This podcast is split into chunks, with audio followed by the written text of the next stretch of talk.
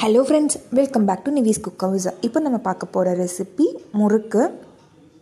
இது ஒரு ஸ்நாக் ரெசிப்பியாகவும் சாப்பிடலாம். இதுக்கு ஃபஸ்ட்டு தேவையான பொருட்கள் என்னென்னு நம்ம பார்த்துக்கலாம். உளுத்தம்பருப்பு அஞ்சு டேபிள் ஸ்பூன், அரிசி மாவு ரெண்டு கப்பு, உப்பு ஒரு டீஸ்பூன், மிளகாய்த்தூள் ஒரு டீஸ்பூன், எள்ளு ஒரு டீஸ்பூன், ஓமம் அரை டீஸ்பூன், பெருங்காயத்தூள் ஒரு கால் டீஸ்பூன், ரெண்டு டேபிள் ஸ்பூன் வந்து வெண்ணெய், தேவையான அளவுக்கு எண்ணெய்.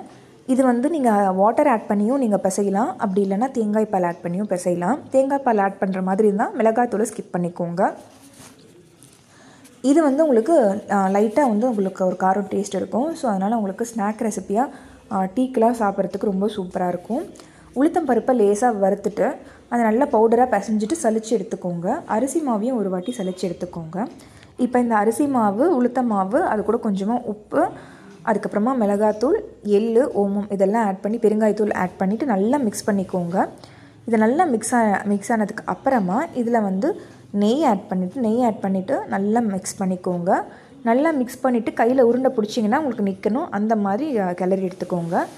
இப்போது இது வந்து கொஞ்சமாக தண்ணி தெளித்து தண்ணி லேசாக வந்து சூடு பண்ணிக்கோங்க. கொஞ்சம் கொஞ்சமாக தண்ணி தெளிச்சுட்டு நல்லா பிசைஞ்சிக்கோங்க. நல்லா சாஃப்டான மாவை பிசைஞ்சிக்கோங்க. ஹார்டாக பிசைஞ்சிட்டிங்க ரொம்பன்ட்டா உங்களுக்கு வந்து முறுக்கு புழியறதுக்கு கஷ்டமாக இருக்கும். அதனால் கொஞ்சம் வந்து மீடியமாக புழிஞ்சிக்கோங்க. ரொம்பவுமே வந்து ரொம்ப சாஃப்டாக பிசைஞ்சிட்டிங்கனாலும் அதிகமாக ஆயில் எடுத்துக்கும்.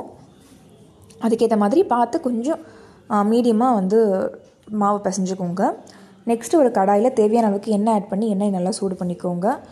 எண்ணெய் நல்லா சூடானதுக்கப்புறமா மீடியம் ஃப்ளேமில் மாற்றிட்டு முறுக்கு அச்சில் இந்த மாவை ஆட் பண்ணிவிட்டு நல்லா ரவுண்டாக ஷேப் மாதிரி கொண்டு வந்துட்டு ஆயில் ஆட் பண்ணி ஃப்ரை பண்ணி எடுத்துக்கோங்க. நல்ல அந்த சில சிலுப்புலாம் அடங்கணும். அதுக்கப்புறம் தான் அப்போ தான் உள்ளே வந்து நல்லா கிறிஸ்பியாக வந்து முறுக்கு ரெடியாக இருக்கும். கண்டிப்பாக ட்ரை பண்ணி பாருங்கள். முறுக்கு எல்லாமே நல்லா புரிஞ்சு ரொம்ப ரொம்ப சூப்பராக வந்திருக்கும். நல்லா சாஃப்டாகவும் இருக்கும், நல்லா கிறிஸ்பியாகவும் இருக்கும். கண்டிப்பாக ட்ரை பண்ணி பாருங்கள். Thank you friends. Bye-bye.